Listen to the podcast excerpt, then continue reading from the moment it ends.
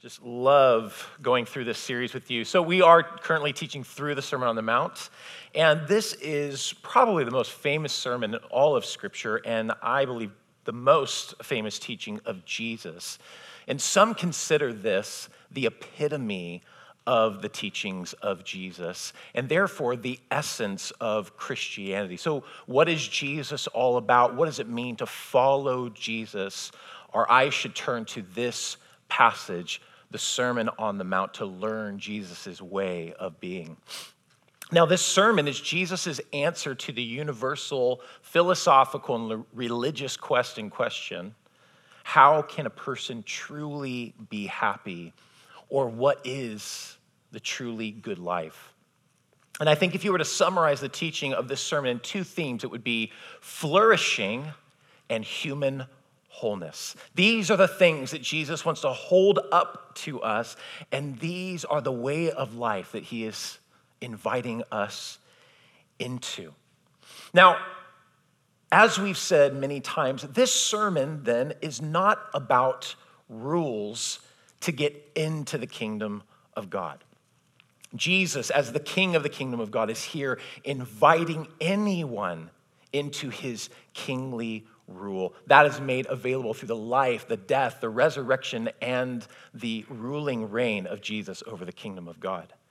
The sermon is also not unattainable standards just to get us to see that we couldn't possibly live up to its righteousness. So, so thank God for grace. That's just nonsensical. Why teach the sermon at all? The sermon is also not rules of how we have to behave or must behave if we are to stay in the kingdom of God. It's so much deeper than that. This sermon is actually meant to get into our bones. It's supposed to be about our very way of being. And this sermon is also not just a vision of what life will be like one day when God physically reigns on earth. The possibilities of this sermon are for the here and now. And I believe that what Jesus is saying here is this Now that I am here, God's kingdom is coming into being. And once we realize that, we'll see that this sermon is about the habits of heart which anticipate God's kingdom here and now. Whether qualities of purity of heart, peacemaking, or mercy, these are not things that we do to earn a reward or pay God back, nor are they merely rules of the conduct now that we've become Christians, but they themselves are the signs of life the signs that something has happened in us, that God's kingdom has taken up residence in our life and in this community. Joachim Jeremias, he says it this way He says, What Jesus teaches in the sayings collected in the Sermon on the Mount is not a complete regulation of the life of disciples, and it's not intended to be. Rather, what is taught here are symptoms, signs, examples of what it means when the kingdom of God breaks into the world, which is still under sin, death, and the devil. You yourselves should be signs of the coming kingdom of God, signs that something has already happened. See, what he's saying is that the possibilities of this sermon, the vision and life that it puts forward, is available to us here and now under the rule, reign, and tutelage of Jesus Christ. Jesus, as the true king, he teaches his disciples the way of the life in the kingdom of God that is to be lived, practiced, and cultivated now. The sermon is Jesus' own way of life that we're invited into as witnesses to the coming kingdom of God. And this sermon has been used for centuries to shape God's people into the way of Jesus and into the way of God's kingdom. And that is what we are believing for ourselves. As we enroll in Jesus' school of discipleship, as we learn this sermon, that we will learn his way of being and enter into human wholeness, a deeper level of the kingdom of God permeating our lives and being lived through our lives. Now, as we've been saying since the beginning of this series, Jesus' teaching in this sermon paints a vision of the good life, of human wholeness that is contradictory to good human sense and the way human beings naturally operate, whether like that's first century uh, Jewish culture or that's 21st century American culture. Now, you can imagine the crowd that first heard this teaching by Jesus just looking in wonder at Jesus. You know, I have a um, two year old little puppy, and he just has this way. Any of you guys, dog people, you'll know, like the way your dog just kind of cocks its head, like in this, like, huh? What's happening here, right? This is kind of one of those moments in the sermon where Jesus says something that is just so like, huh? What are you talking about, right? Who is this? And where is all of this going? It's maybe some unsurety with the uh, crowds about where Jesus is heading. Is this something new? Is it undermining and seeking to replace our history and way of life as the Jewish people? So Jesus seems to predict the objections to his vision with what he says next. He says, Do not think I have come to abolish the law or the prophets. I have not come to abolish them, but to fill them up. For truly I tell you, until heaven and earth disappear, not the smallest letter, not the least stroke of a pen will by any means disappear from the law until everything is accomplished. Now, this is an incredible statement made here by Jesus on the heels of his vision of true flourishing to those uh, to whom the kingdom of God belongs. This statement here, it's the crescendo of the Beatitudes, and yet it will frame everything that's coming after it. But this vision of God's people living out his way of being, his character in the world, Jesus says, is the light that lights the whole world. It's the salt that salts the earth and preserves it. And Jesus is saying, by the way, what I'm saying, what I'm expounding upon, this isn't new. I'm not setting aside, dismissing, or disregarding Israel's history and identity. It's all in line with the law and the prophets. It's just been waiting to be fulfilled.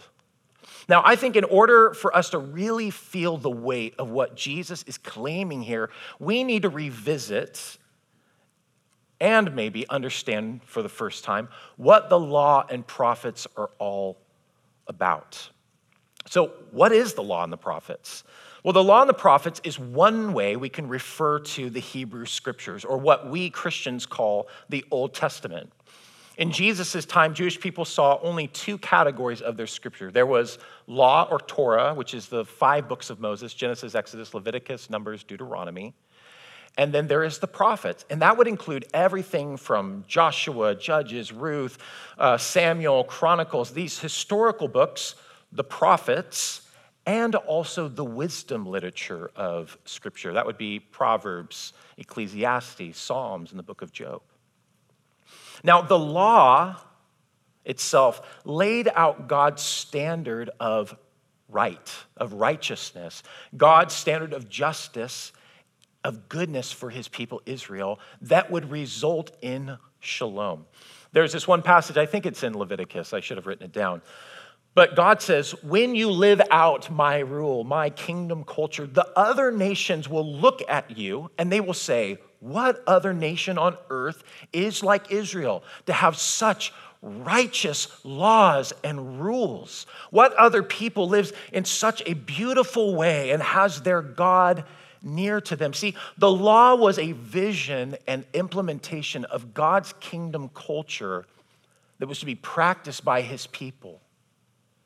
And it was supposed to be a light to the nations to draw them to know the true God. It was supposed to be this salt, this preservation in the earth to keep back the rotting putridness of selfishness and evil that was rampant in the world. Now, the law could really be summarized with two commands love and allegiance to Yahweh, and love of neighbor. Now, I don't know if this is kind of how you think about the law, but oftentimes among Christians, there is kind of negative speak and negative perspective about the law. But we need to understand this was not the view of Israel. This was not the view of Jesus, and this was not the view of Jesus' earliest disciples.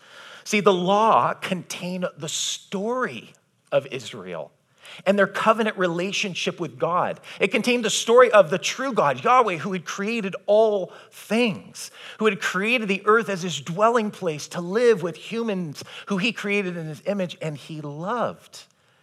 And it was the story of what had gone wrong with the world and how God had promised to do something about it. That God would rescue and redeem the whole world through the family of Abraham. Remember, there's this promise to Abraham Abraham, I will bless you and I will make you a blessing to the rest of the world. See, the law contained this story, it contained this promise, not just for Israel, but for the whole world.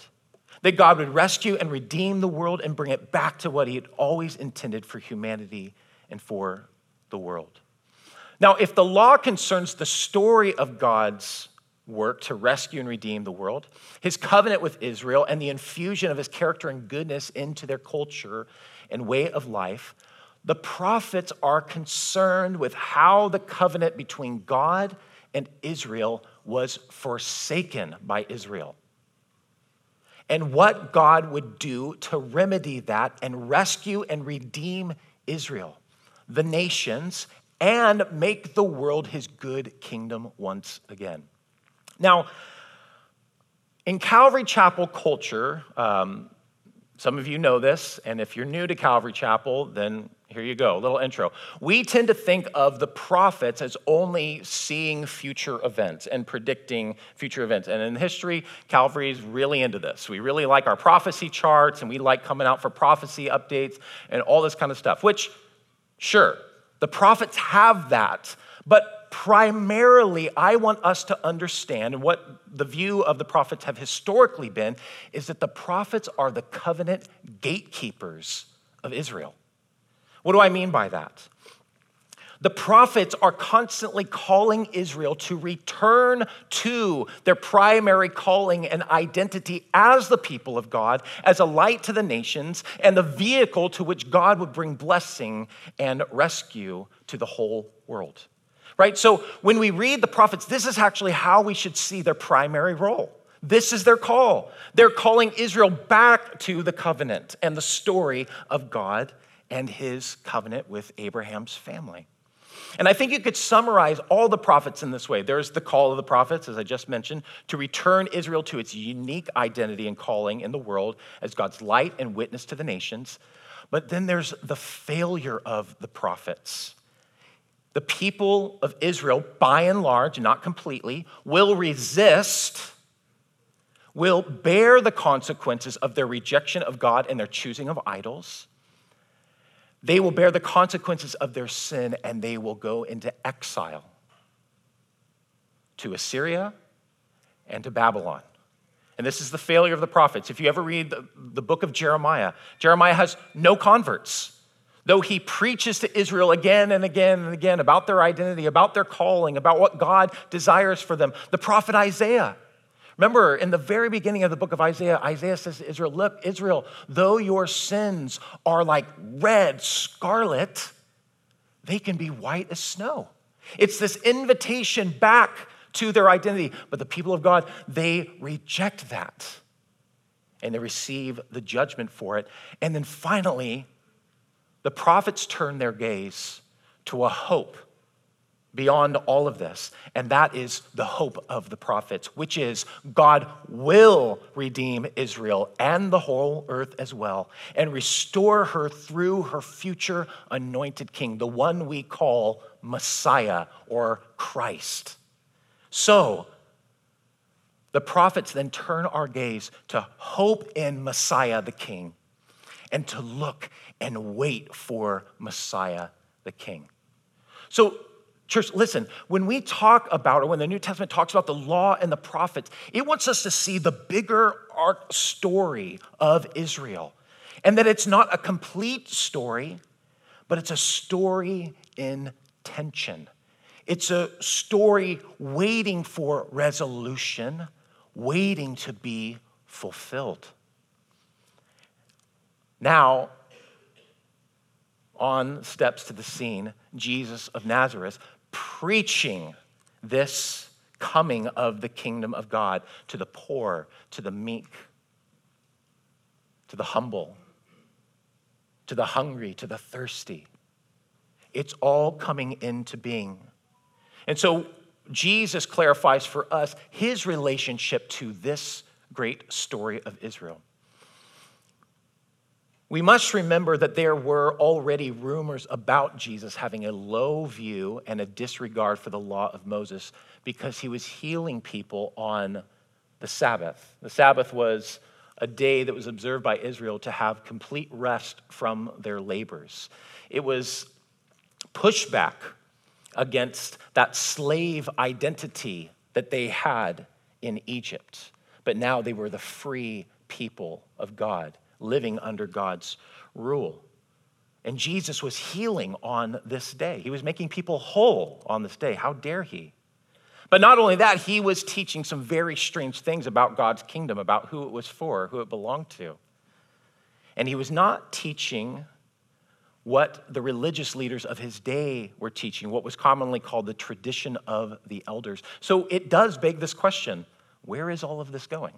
Is Jesus a renegade and false teacher, leading people away from covenant faithfulness?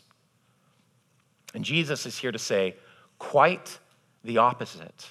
In fact, Jesus is not here to abolish or go around or set aside or even lessen the law and the prophets, but he is here to fill them up. See, Jesus has a very high view of Israel's scripture, of its covenant and story, and he says, in fact, all of it will be fulfilled. In fact, heaven and earth are more transient than God's kingdom characteristics and his promises that he has shared with his people. And this is the very reason Jesus is here on the scene to fulfill, to bring to completion Israel's story. Interesting to note that the word fulfill that Jesus uses here, it is actually a favorite word and theme in Matthew's gospel. He uses it some 15 times in reference to Jesus and his relationship to the scriptures. And another interesting kind of nerdy you know, point is this the, the uh, root of the word can mean to raise, to erect, or to set in place and it's the same verb that is used for resurrection. So I want us to see in our minds, like the story of Israel, in some sense, you guys, it had been lost. Do you know that at the time of Jesus, the family of David, the king, who had the promises of, you know, the rule of the house of David, the kingdom of David, this is the messianic house. You know, they lived in Nazareth and people knew it. But you remember that story in the book of John. It says, hey, Come meet Jesus of Nazareth. We believe he's the Messiah. And what's the response? Nothing good comes out of Nazareth. So understand the people of Israel at that time, they knew where the royal family lived, but they were not looking to the royal family for deliverance. They had put together their zealots. They were going to overthrow the Romans and they were going to take back the kingdom for themselves. They had their own pathways and visions of how the kingdom of God would come into being, but they were not looking at their story. And so Jesus is here to resurrect the story, the promises, the covenant made to Israel. And he is here to bring them to completion. In his commentary on the Sermon on the Mount, Scot McKnight he writes In Matthew's gospel, the word fulfill is used emphatically to refer to the salvation historical, theological, and moral story of Israel coming to completion in Jesus. That's what Matthew's gospel is all about. And he's constantly doing this. Oh, so that it might be fulfilled what the prophet spoke, so that it might be fulfilled, so that it might be fulfilled. And so we're supposed to see in Jesus that Israel's story is coming to completion, that all the promises of God in Jesus are yes, certain. They are amen. This is what Matthew is at pains to show in his gospel that Jesus is the fulfillment and longing of Israel's hope for Messiah and for the kingdom. Frederick Dale Bruner, in his commentary on Matthew, he says a unique element of totality and fullness is implied in Jesus' words I came to fulfill. Now, just imagine that you're there on that hillside in Galilee and you're hearing this kind of sermon for the first time about who the kingdom belongs to, about what God's kingdom is actually like, and then Jesus makes this audacious statement I am here to fulfill all the story, all the hopes, and all the longings of Israel. You know what we call that, my generation? We call that a mic drop moment, where everybody's like, jaw drops to the floor, like, what just happened? That's the kind of reaction we should have to the claim that Jesus is making here. Because you see, Jesus isn't just claiming that the law and the prophets, they're true, they're right, they're going to come to pass. He's not just saying that he can perfectly obey the law of God, like, you know, some like acrobatic move that's like never been seen before. But that he himself is here as the longing the fulfillment, the one that all of them, the law and the prophets, have been pointing to the whole time, that the story of God and of Israel finds its completion, its fulfillment in Him.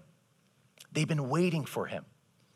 Now, as I was reading this passage, I was just struck by the power of this.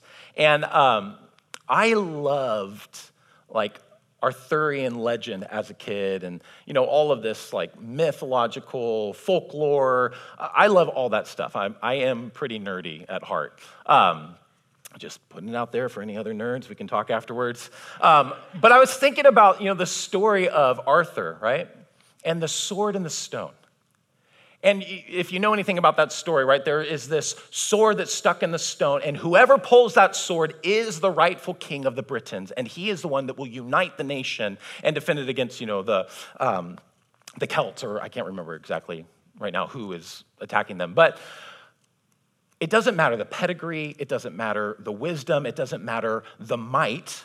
Only one is able to draw the sword Excalibur and unite the nations. There's only one anointed king, and it's Arthur. In, in that sense, you guys, this is what Jesus is saying. Like the one, the one that all of this has been pointing to is here, and he pulls the sword from the stone, uniting the people of God and bringing to completion the story of God. Or maybe in a way more pulled back way to understand this would be Jesus is the coming attraction to which all the billboards of the law and the prophets have been pointing to. And now that he is here, Jesus takes center stage as the object of our attention and the fulfillment of all longing. Now, I made mention in the beginning of our teachings of the Beatitudes that what Jesus is teaching here is right in line with what Isaiah said the Messiah would do. We read in Isaiah 61 about the servant of the Lord. It says, For the Spirit of the Lord is upon me, and the Lord has anointed me, that's Messiah, to preach the gospel to the poor, to proclaim liberty to the captives, to tell those who are bound about you know, the day of the Lord to comfort all who mourn in Zion, to give them beauty for ashes, and so on and so forth. And we talked about how the Beatitudes, basically, Jesus is taking up that messianic promise and he's saying, It's here. The interesting thing is when we read in Luke's gospel, Luke chapter 4, Jesus reads Isaiah 61 in the synagogue on the Sabbath. And he reads this and it says he finishes and he sits down, and everyone's looking at him. And he says, Today, this scripture is fulfilled in your hearing.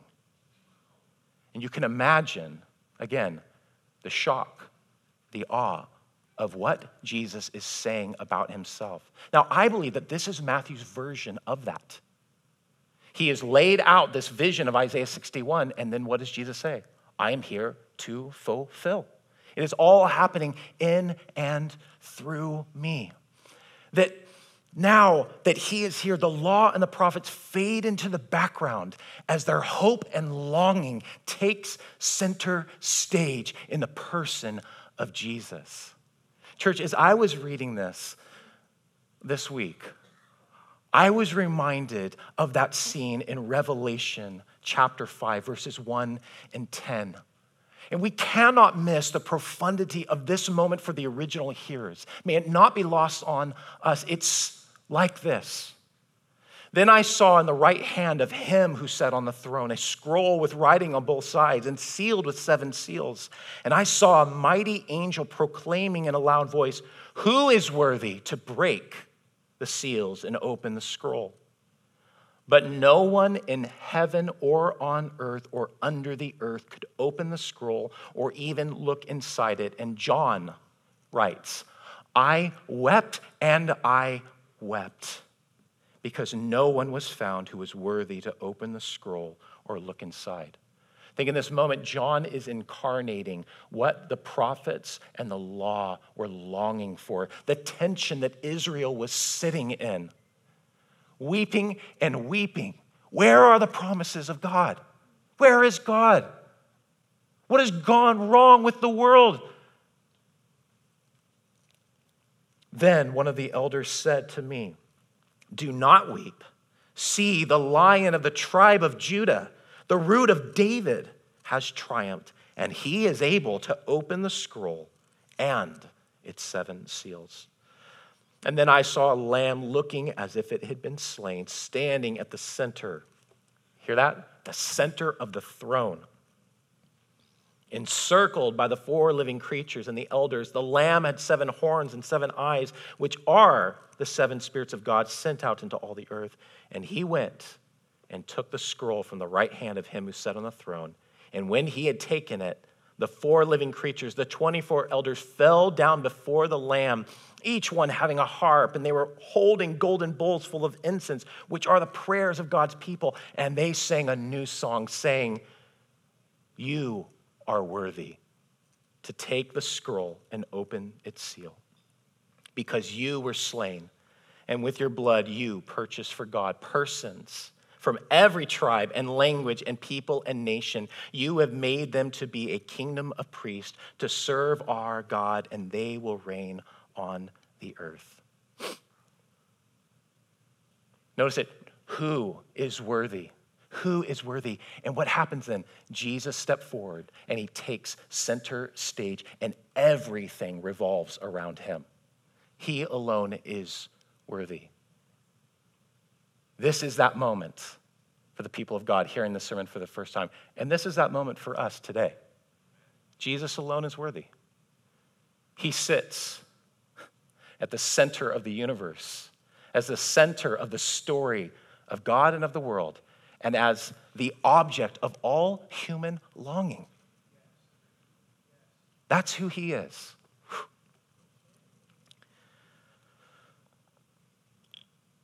If this is how Jesus relates to the law and the prophets, if this is how he sees himself, then how should disciples of Jesus relate to the law and the prophets?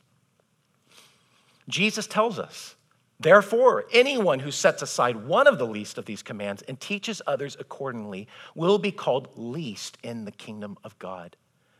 But whoever practices and teaches these commands will be called great in the kingdom of heaven. I believe that Jesus is calling disciples to have this same high view, this same reverence for the scripture that he does. But what does that look like? Now, if any of you had this kind of lurking suspicion that like, oh yeah, I'm a follower of Jesus, I'm born again, I've had this experience with God, I'm walking with God, but I'm a little nervous about my, you know, shrimp and pork eating, and I do mix cotton and wool, so there's that. And I'm not really super comfortable with looking at this stuff and like, am I in the right spot? Anybody else do this? Yeah, and I have I actually have really good friends who like, so I keep the law of Moses. And, I'm, and I try to do the whole thing because that's what I should do. And there are many people who really struggle. What is our relationship to the law and to the prophets? Two things here I'd like to say. Number one is we, as followers of Jesus, we make Jesus front and center.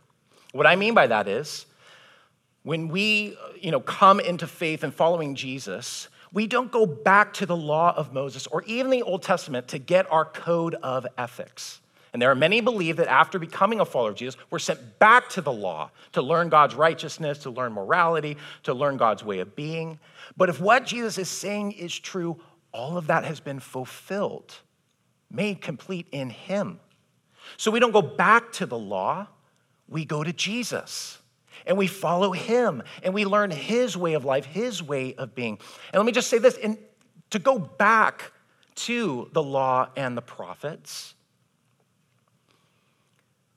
would be to dishonor Jesus, but not just to dishonor Jesus, to ignore the voice of the law and the prophets. We think we have a high view of the law and the prophets, but we're actually covering our ears and we're not really hearing what they're saying.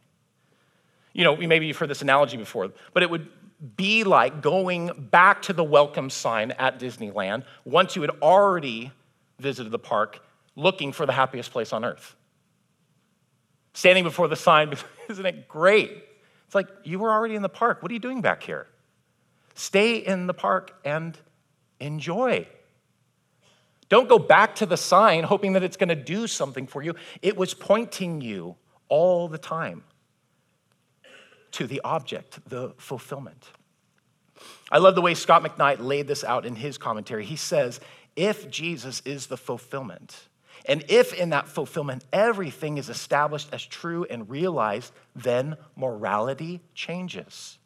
And the clearest way to put this is to say that Jesus thinks that following him means following the Torah. Those who follow him and his teaching of the Torah will be called great in the kingdom.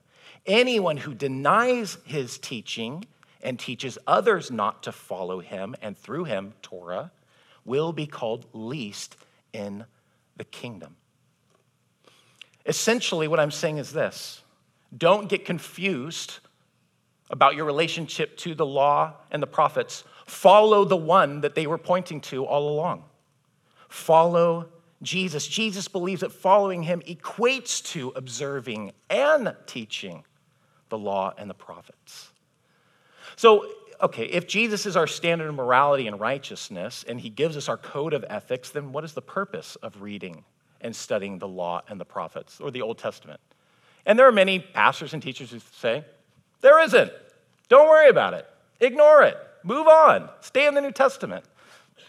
I actually don't think that that is our relationship to the Old Testament. And I would say this read Scripture particularly the Old Testament, in order that your own story might be caught up in the story of God and the story of the world, the true story to which all of our lives are a part. See, the stories contained in Scripture, they're like these microcosms of the great story of God's redemption of his people. And we call that greater story the meta narrative of Scripture. That there is a great storyline, story arc being played out by God, where the God of creation has you know, lost his relationship with creation and with humanity he so dearly loves, and he is doing something about it. He's moving through time and history to bring it all back to him, to bring it to fruition. And this is what the story of the Old Testament is about. And so we read scripture to be caught up in this great story, to join the story of God through the life, death, and resurrection and eternal reign of Jesus Christ over the kingdom of God. Now, the reason for the scriptures is to know this God of creation and salvation through his Son, and to know and understand history and humanity from God's point of view, but not as a spectator, not as disconnected information but ultimately for our lives to be brought into, up into that greater story, to be shaped by the story of God. Think about how Paul talks about Israel's scripture. Here's one example that I'll give Romans 15 4. He says, For everything that was written in the past was written to teach us so that we, through the endurance taught in the scriptures and the encouragement that they provide, we might have hope. So, like we read these stories, whether it's Joseph or it's Miriam or it's Ruth or it's David or it's Esther, and these are stories of God's faithfulness to individuals in time and history, and the way that God is moving the story forward ultimately will culminate in Jesus Christ, who will overthrow the power of darkness and usher in the kingdom of God. And scripture is inviting us to read these stories, to consume them, so that the way that we see the world, the way that we engage in the world, is faithful with the way God's people have always seen the world and engaged with the world. We're caught up in the story. Now, Jesus adds to his Jesus centered understanding and fulfillment of Scripture a standard of righteousness for his disciples that should cause our jaws to drop. He says, For I tell you that unless your righteousness surpasses that of the Pharisees and the teachers of the law, you will certainly not enter the kingdom of heaven.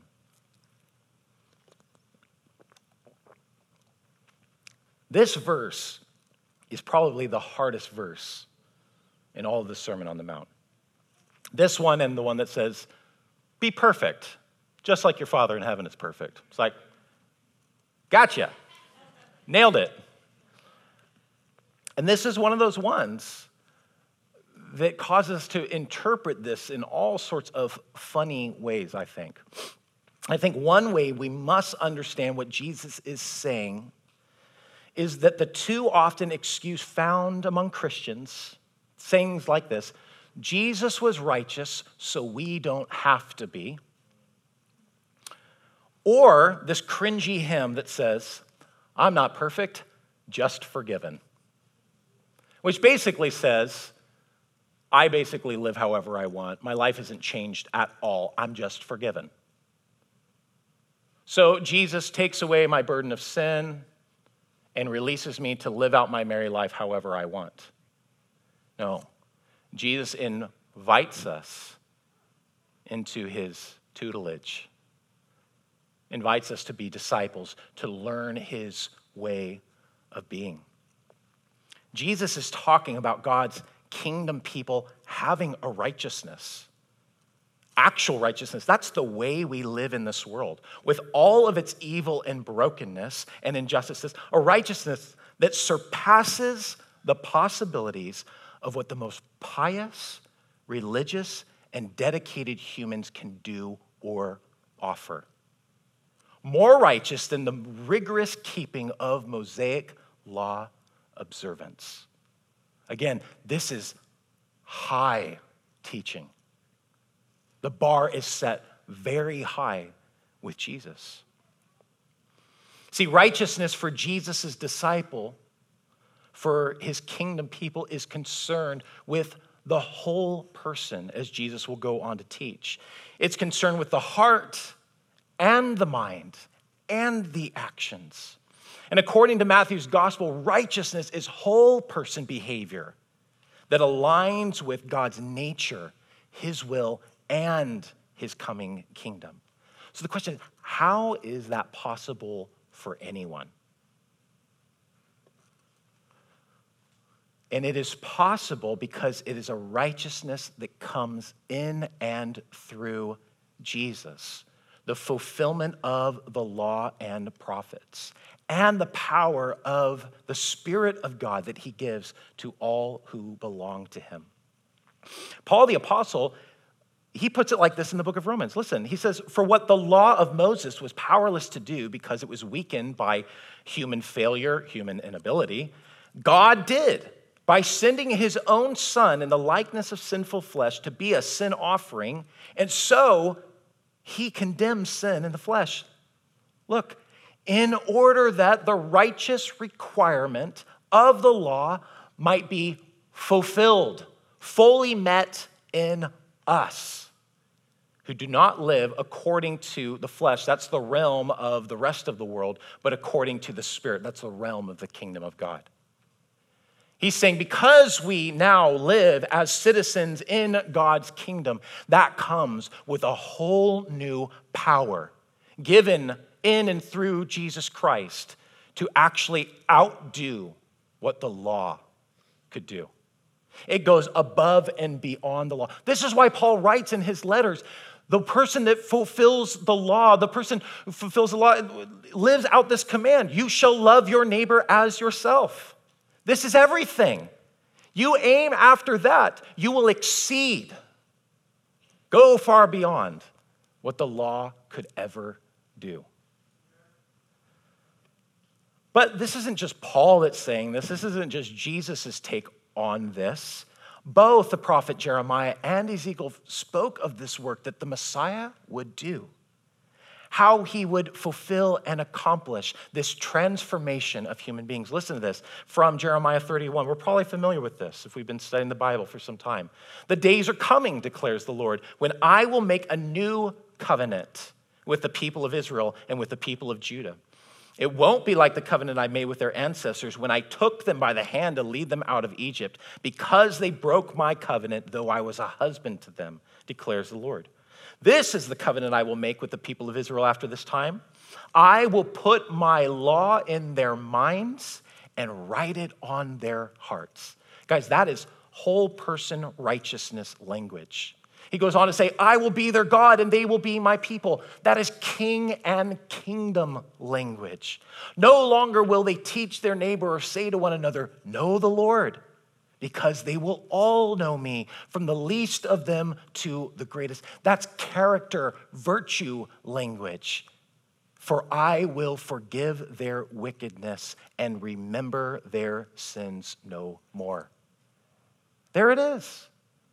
The life of God, the righteousness of God being assimilated into the people of God, being actual and real, and actually manifesting itself in the way we live with one another, the way we respond to evil and sin and brokenness. And this is what the rest of this, this sermon is going to concern how we do this as followers of Jesus. God also says through Ezekiel, this one's great too, so we can't miss it. I will take you out of the nations. I will gather you from all the countries and bring you back into your own land. I will sprinkle clean water on you, and you will be clean. Bless you. I will cleanse you from all your impurities and from all your idols. I will give you a new heart. I will put a, excuse me, I will put a new spirit in you. I will remove from you your heart of stone and give you a heart of flesh and I will put my spirit in you and move you to follow my decrees and be careful to keep my laws. Then you will live in the land I gave your ancestors, and you will be my people, and I will be your God. It's beautiful. See, all of this is coming into being under the reign of King Jesus. These great and precious promises of how God would rescue and redeem humans He'd bring them back into what he always intended for them that they would be image bearers of him, that they would live out his righteousness from within, his goodness from within, his wholeness from wholeness. Last week, Richard put this beautifully when he explained the ways that we understand righteousness from Scripture. And he talked about how the Bible has at least three aspects of righteousness, which is legal, moral, and social. And so we understand this as Christians that God gives to us in and through the work of Jesus Christ the righteousness of God. He puts in us something that's not there. We're not righteous. We're sinners. We're broken. We're not what we should be. And God changes our status. He gives us his righteousness. But that righteousness manifests itself in moral righteousness. John the apostle says, We purify ourselves just as he is pure. So that's our heart, our motivations, what we value, the way that we think about one another, relate to God and to this world. All of that changes. But it also is a lived out righteousness, a social righteousness that manifests in mercy, forgiveness, nonviolence, peacemaking, righteousness, justice, and shalom. So the righteousness of God is to be assimilated by the people of God and it must be lived out. Listen to what Scot McKnight says, just in case we're, you know, missing this. I love this. He says, Yes, righteousness emerges out of communion with Jesus and redemption. It's a kingdom righteousness, a kingdom that comes with new covenant power to heal and transform. Yes, this is righteousness under the cross, but whatever your understanding, you cannot get around the fact that it is a righteousness that is done. It is practiced and pursued. So none of this, I'm not perfect, just forgiven, right? It's no. God has put his righteousness in me, and I am following Jesus and practicing righteousness just as he is righteous. Jesus is the hero, the forerunner, right? And we follow in his wake, we imitate him. And we see the righteousness and justice of God lived out in this world through his people. This is what this sermon is all about. Now, church, I believe, this is my deep conviction, that this Sermon on the Mount, the righteousness, justice, flourishing, and human wholeness that it puts forward, it's possible. And it's possible because Jesus, our King, the one who fulfills all righteousness and brings to completion the law and the prophets, the great story of God in the world, has made it possible through his own life, his death, his resurrection, his ascension, and eternal reign over the kingdom of God. And he invites us, anyone who will hear, to be a student, an apprentice, a disciple, to learn his way of being, to see that righteousness infuse every part of us, so that what comes from within, from our heart, is truly right, good, true, and beautiful. That's the vision of this sermon. Now, my takeaways from this passage are two things. Number one, church, let Jesus take center stage. And I don't just mean like in our worship, you know, we sing that song, Jesus be the center, or there's all these songs about center, right? That's not what I'm talking about. Not just when we gather, but that we see Jesus as the object of all of the hopes and longings of the whole world. That He's it.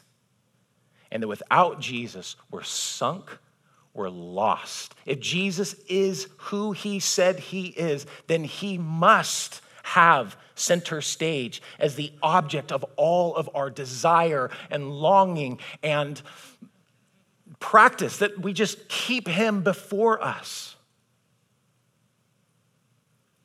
as the object and way of human wholeness and flourishing. So we worship and adore him for all that he is and all that he has done.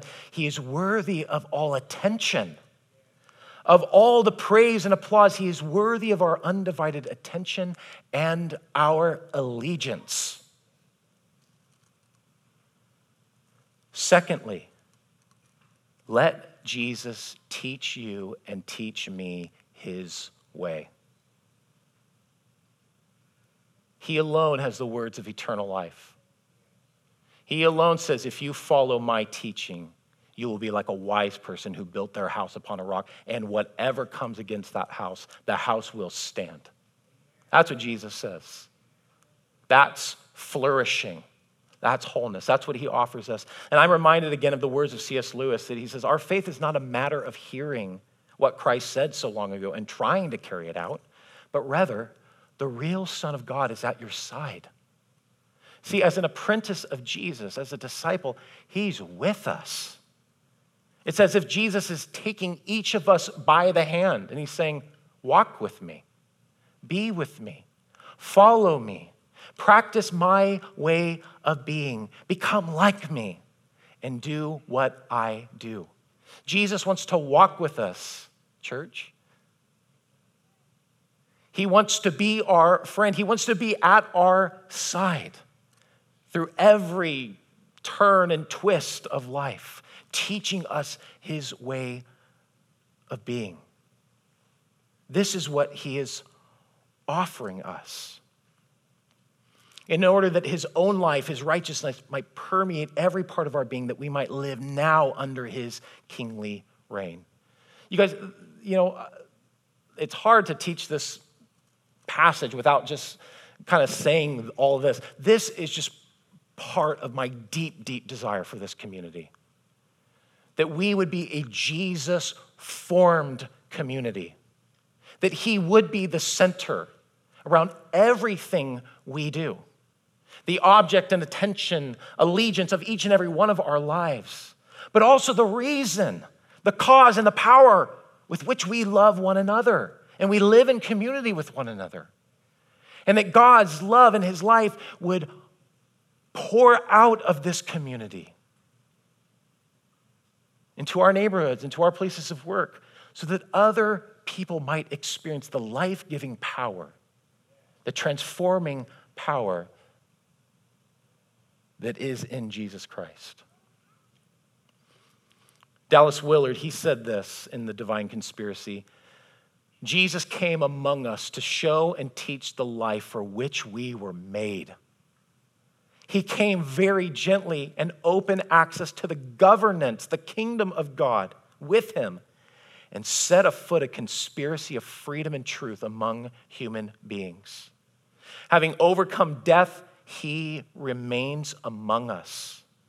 And by, by relying on His word and His presence, the Son of God is at your side, we are enabled to reintegrate the little realm that makes up our own life into the infinite rule of God. And that is the eternal kind of life. Caught up in His active rule, our deeds become an element in God's eternal history.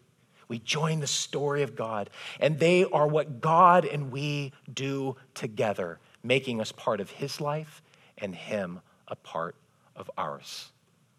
This is the invitation of this sermon to bring Jesus to center stage and to follow Him very closely for the rest of our days so that the life of Jesus may be put on display in and through our lives. Now, as we respond to the teaching of God's word this morning through worship and song, just praise and adoration, I want to bring us back to that passage in Revelation 5. Who is worthy to open the scroll and loose the seal? And I believe that in every single one of us, there is that longing to know the answer to that question. What deserves that place in the life of a human being, in the life of a community? Who deserves that honor, that focus, that attention, that kind of allegiance?